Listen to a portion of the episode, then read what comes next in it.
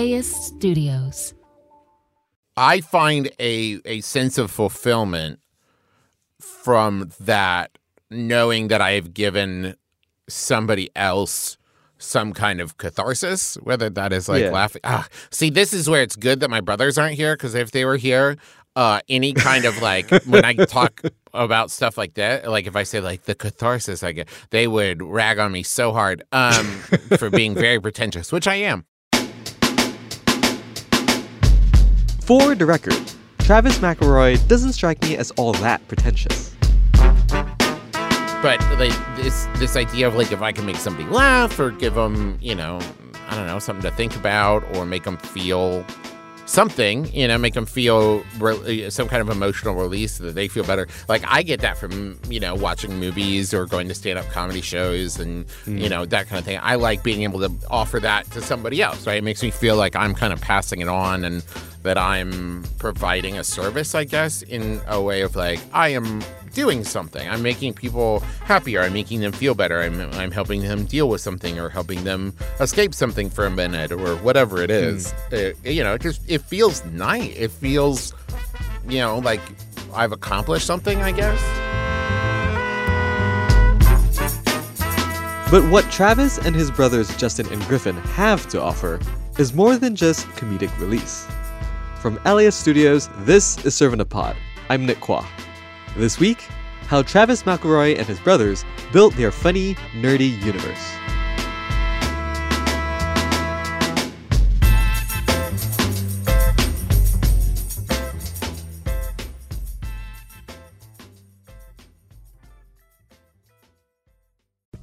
Imagine if you could charge your electric vehicle at the places you already love to eat, shop, and play. Whether you're at the movies, on your weekly grocery trip, or running errands at your local mall, Volta EV charging stations are built around your day to day and located in your community and nationwide. All you have to do is check in, plug in, and go about your day. It's EV charging made convenient. Download the Volta app to find your new favorite place to charge.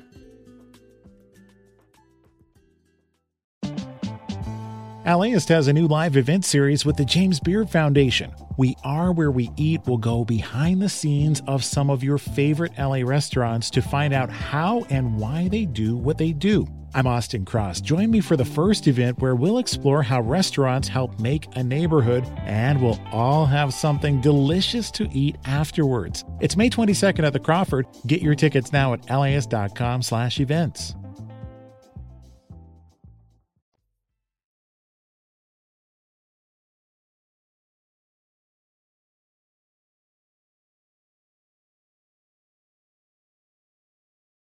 The McElroys give their listeners a lot of themselves their silliness and hot takes, their brotherly bond, and a whole lot of nonsense. You know, the chicken soup for the boy teen soul could just be one page with one sentence, and it just says, "Put it away." Just don't Do anymore. you guys want to know a quick, very true thing? It's about the Chicken Soup for the Soul brand large breed adult dog food.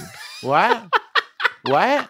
Because food is more than just nutrition, it's also about comfort, love, and appreciation. Here's a fucking dog food with the Chicken Soup for the Soul brand on it. Chicken Soup for the Soul brand dog food. You can't do that. You can't have two different food stuffs No. in the name of a product. It can't be like, "What's up? This is Hamburger Helper's kid wine." What? yeah, it's wine for kids, but it's made by Hamburger Helper. My Brother, My Brother and Me is hosted by Justin, Griffin, and Travis McElroy. The show started out in April 2010, and in the last 11 years, they've branched out far beyond your flagship show. So, okay, Travis, I have this theory that you and your brothers are actually among the most famous people in America. Really? Oh, It's I just based on of what? all, well, let, let me put it this way. So many people that I've met, you know, when I tell them I write about podcasts for a living, they'll bring you guys up. You know, it, it kind of feels like the McElroys are like this semi underground but popular brand or something. Uh, I have a lot of friends who are internet creators and people who've been doing it way longer than me. And being, as we like to say, internet famous can be very strange, right? Because what you Yeah. don't have is like uh, visual recognition that that other people get sometimes from being on a TV show. Uh, Yeah. or movie or even like print ads or anything like that and I it also is still uh, even though you know we've been going now over a decade, it's still a new kind of media, and so Yeah. it is a weird thing to like tell people you do. It doesn't always register as being that. But one of my friends put it like you're the mayor of a city. And if if someone lives in that city, they know who you are. But as soon as you like step outside that city, you're like, I'm the mayor of my brother, my brother, and me. And people are like, I, I don't care. And you're like, okay, great, great, great, great, great, great. Yeah, but I mean, cities can be big and cities can be small, right? Like that's, I mean, and, and I I get the sense that like the McElroy community and, and just the community of, of stuff that you've created um, is is pretty far reaching at this point. Like you you've like bled into Trolls 2. Like it's it's like That is part a of the good way of putting it. Yeah. That is an excellent way of putting it. We were not cast into Trolls 2. We seeped into Trolls 2. That's a good way of putting it. I agree. So then, how do you view your fame? it used to be when I was a kid, when I was like 15 or 16, you know, I would have said like when I grow up I want to be famous.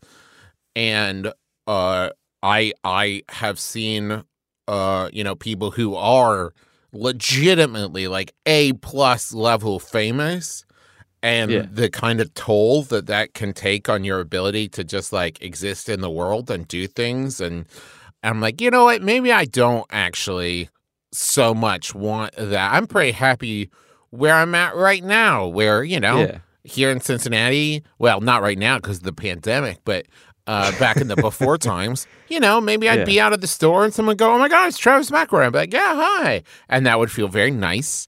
Uh, but, you know, the rest of the time, I, I, I was fine, just like going to a restaurant or hanging out with friends and, you know uh, the the time when it feels really special is when we get to do like conventions or live shows and stuff and you get this like spike of Yeah. more than just feeling famous feeling um uh like connected Appreciate it, maybe. well yeah that too but i mean we get that from people saying nice things about us all the time but this feeling of being connected to the group Mm. where when we're doing a live show or able to do like a meet and greet or something and you're actually on stage and you're directly giving something to the audience in the performance and they're directly giving something back to you and i think Yeah. that that is something that you know is easy to kind of take for granted when you're working in a job where you get to like see your base all the time Yeah. and because we're on the internet, we don't necessarily get to do that all the time. So when we get to actually like face to face interact with the audience, I think that's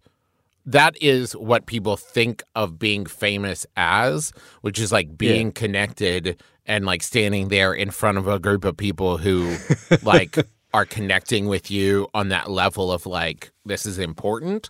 I think Yeah. that that is is what people a lot of people really want when they talk about like being famous.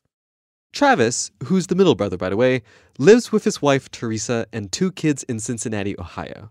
And he says that now, at 37, he's reached the type of fame he's always wanted. I spent a lot of my life trying to figure out like what I wanted to be as a performer. I knew like from a very young age Yeah. that I loved performing. I grew up doing community theater and children's theater. There was even a, a point at which I thought about like maybe I want to be a preacher. I just wanted the attention. Um, and then I went to college and got my degree in acting at the University of Oklahoma. Then I left there and uh, worked at Best Buy, which I don't think counts towards any of this for a while. Then I worked with the Cincinnati Shakespeare Company for many years as a technical director and occasional actor.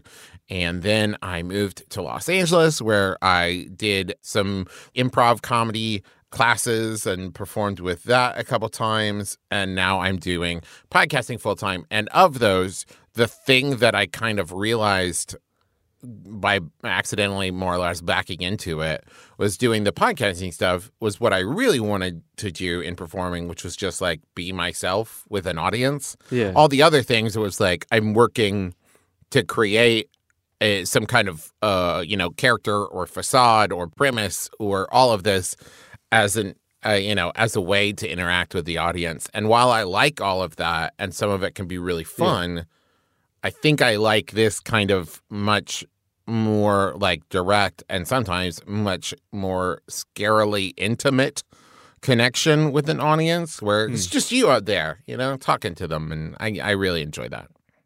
That connection with the audience is in the DNA of My Brother, My Brother and Me. They call it an advice show for the modern era. But it's really a way for them to read and answer ridiculous questions from listeners and from Yahoo Answers. I am a cashier at a farmer's market in Michigan. We sell a huge variety of stuff, including fresh shrimp. Today, a toddler walked by our shrimp cooler and started.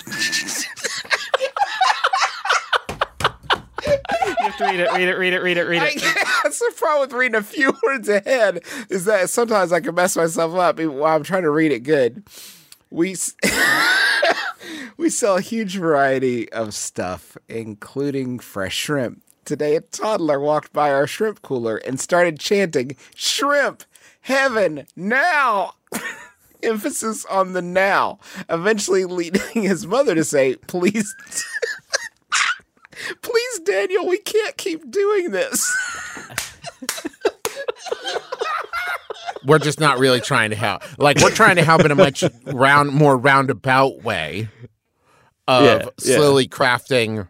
I don't know, making people feel nicer. I guess make them feel better, but not directly at all. We're not trying. No, please don't. Please don't do the things that we say. We're not helping directly at all. But the McElroys don't just make My Brother, My Brother and Me. They have a ton of shows, including Can I Pet Your Dog, Schmanners, which Travis hosts with his wife Teresa, and The Adventure Zone, which all three brothers co host with their dad. And that's not even half the list. It was back in 2014 when Travis decided to take the plunge and become a full time podcaster. At that point, we were making Adventure Zone and my brother, my brother, and me. And it was like, okay, so what do we, what do I do with my time? And it was like, oh, well, make more. And so I, you know, just started shows hoping that I, like, instead of doing it the right way, which is to wait and develop a concept that was so perfect and so absolutely clicked that I couldn't not do it. I instead like had friends that I loved ha- talking to and loved working with and said, "Well, you're so great, we should do a show together." And then just kind of like made one, which is a perfectly fine way to do a like fun show or your first show or, you know, a show Yeah. for fun. But when you already have two like full shows going and you're trying to make like professional podcaster decisions, just like throwing it at the wall and starting full blown shows without thinking about Yeah. if you, you know, could see yourself doing them for three or four years can really be a, a misstep waiting to happen. So, like, that urge to just make and make and make, that's got to be mentally exhausting. Um, how do you deal with the burnout that comes from making so much stuff and having to use so much creative energy all the time? the thing that I think me and Justin and Griffin all have kind of come around to now after a decade is like rather than start new projects whole cloth, devoting more time to developing deeper connections to the project we're already doing. And so, like, Hmm. that's why you see things like Adventure Zone, and then we're doing the Adventure Zone graphic novels and the Adventure Zone board game, and working on a pilot for the Adventure Zone animated series. You know, the script for that. Like, being able to say, like, we have this thing that we love so much. So rather Yeah. than like try to create another project we love so much out of nowhere, let's instead give this project the time and care that it deserves to develop it and grow it. And you know th- that kind of thing i think is helps uh, with the burnout. And more than that it also is like we reached a point where we are working on enough projects that we can like justify hiring people to help us with them and i think Yeah. that there was a long time where that felt really bougie Tell me, oh, tell me about that because I, I feel like I, I know this feeling because I feel the same way about like hiring new people to like support certain projects that I do. But like, tell me about that bougie feeling because I, I kind of wrap my head around getting past that personally. I don't know. There's something. I maybe it's imposter syndrome, right? Where you like you say like I Yeah. employ people, and you expect people to be like you, and you're like I know.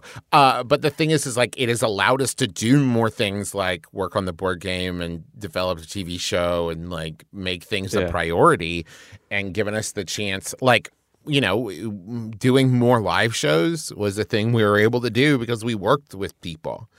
And I think that that was the thing that kind of tipped the scale for us as far as like making the decision to like be more serious about it and be more adult about it is that it allows us to output more creatively if we let people use their skills and expertise to like help us do it. You know, like Teresa and hmm. I would do Schmanners, and at this point we got two kids, and doing Schmanners can sometimes be like a full time research job for Teresa.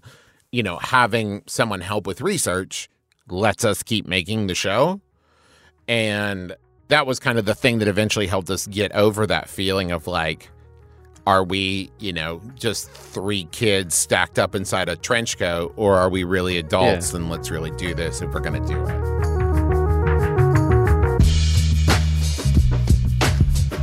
Coming up, what it's like to make a podcast with your family.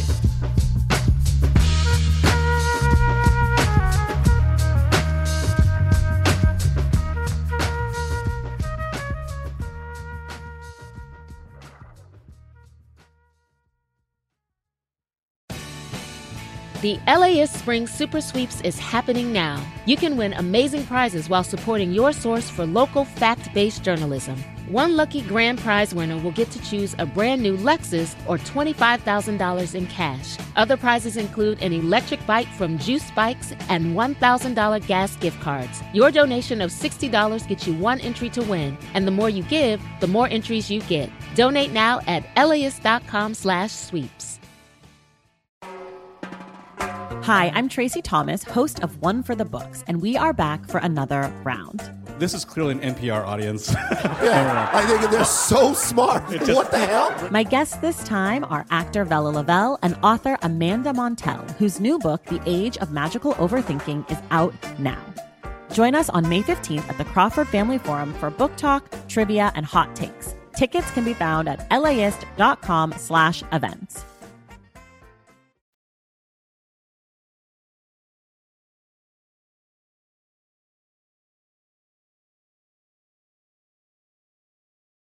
So, Travis, one thing about my brother and my brother and me that I really respond to is this really special, playful relationship that that you, Justin, and Griffin have.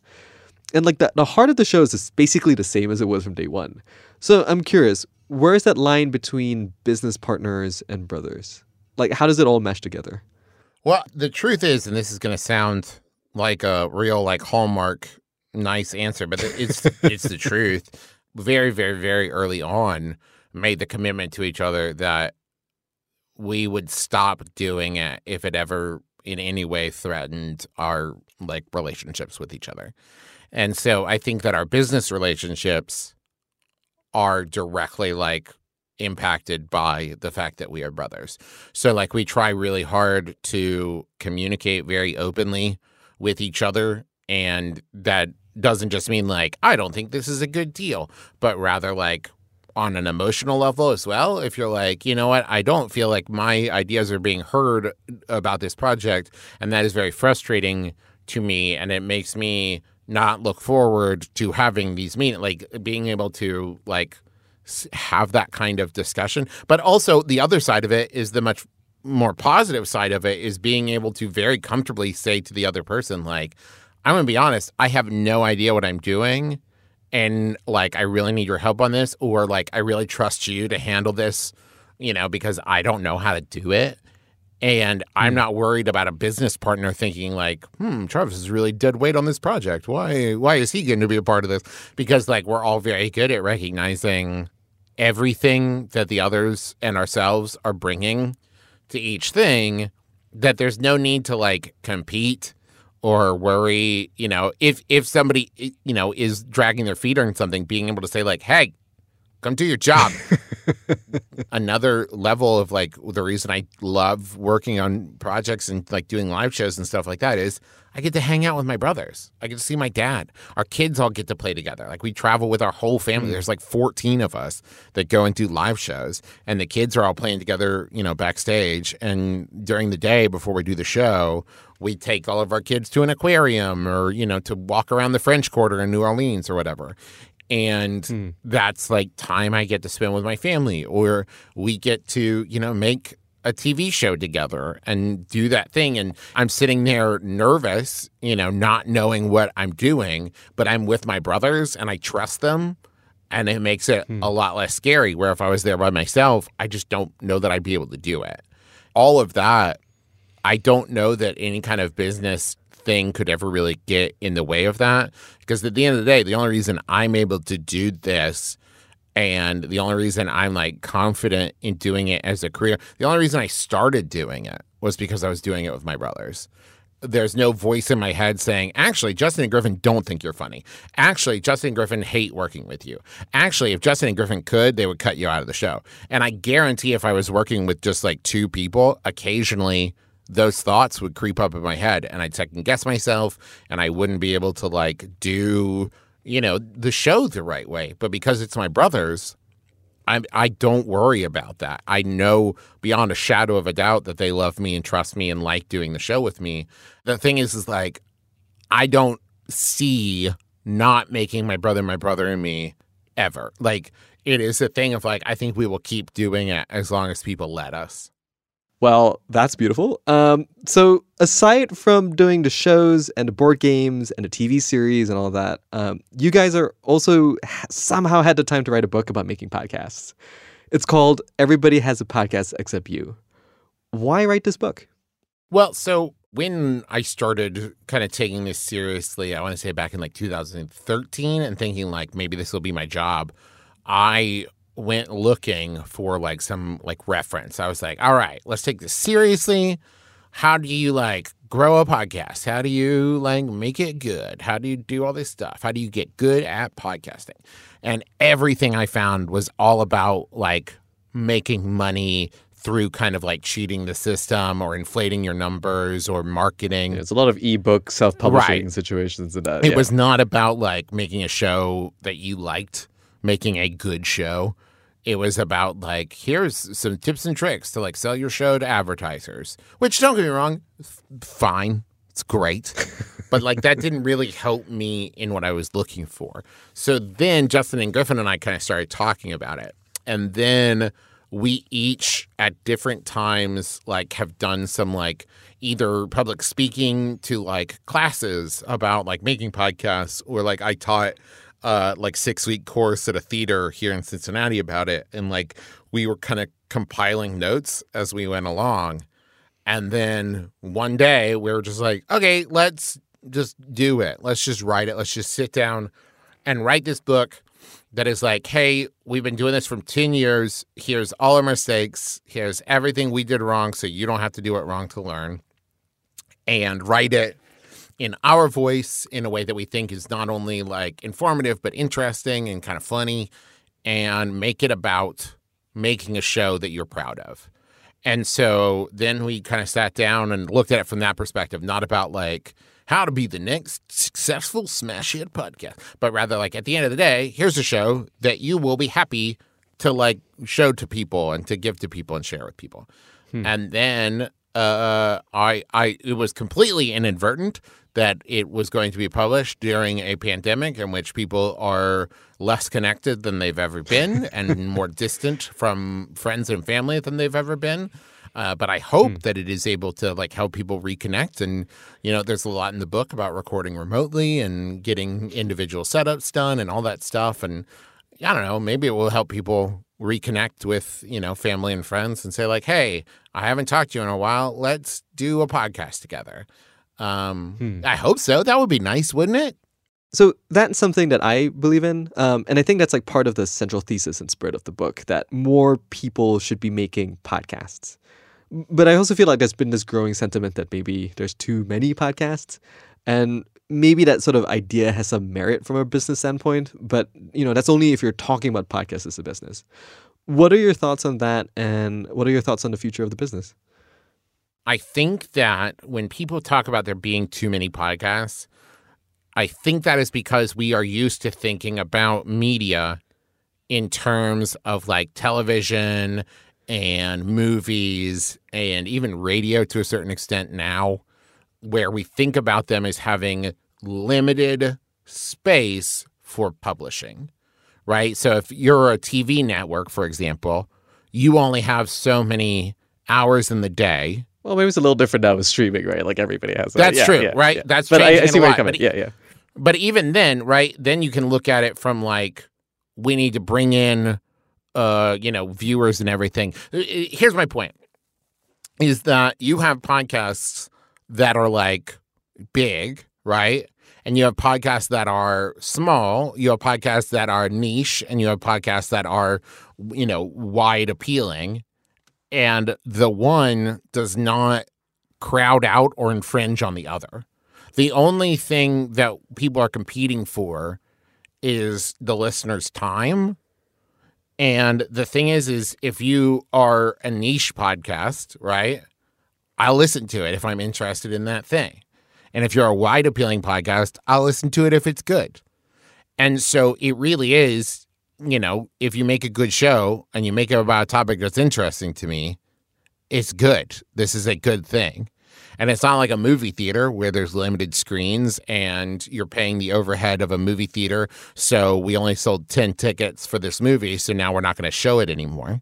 And it's not like TV shows where it's just like, hey, no one's watching this. There's like 20 people watching this. So it's canceled now.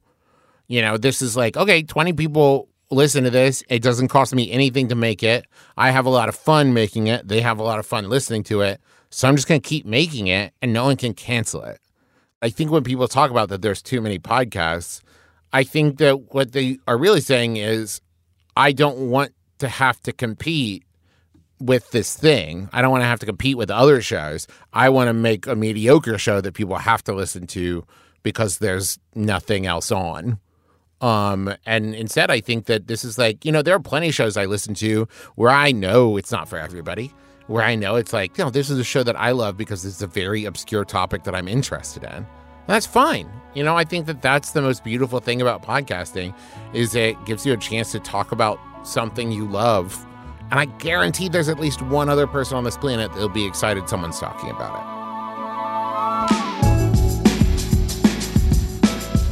Travis, thank you so much for taking the time to talk to me. I really appreciate it. Oh, thank you for having me.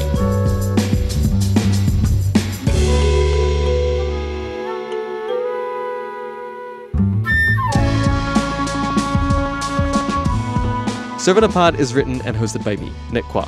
You can check out more episodes at laist.com slash servant of pod. The show is produced by Andrea Swahe, James Trout, and John Prati at Rococo Punch. Web design by Andy Cheatwood, and the digital and marketing themes at Southern California Public Radio. Logo and branding by Leo G. Thanks to the team at LAist Studios, including Christian Hayford, Taylor Kaufman, Kristen Muller, and Leo G. Servant of Pod is a production of LAist Studios.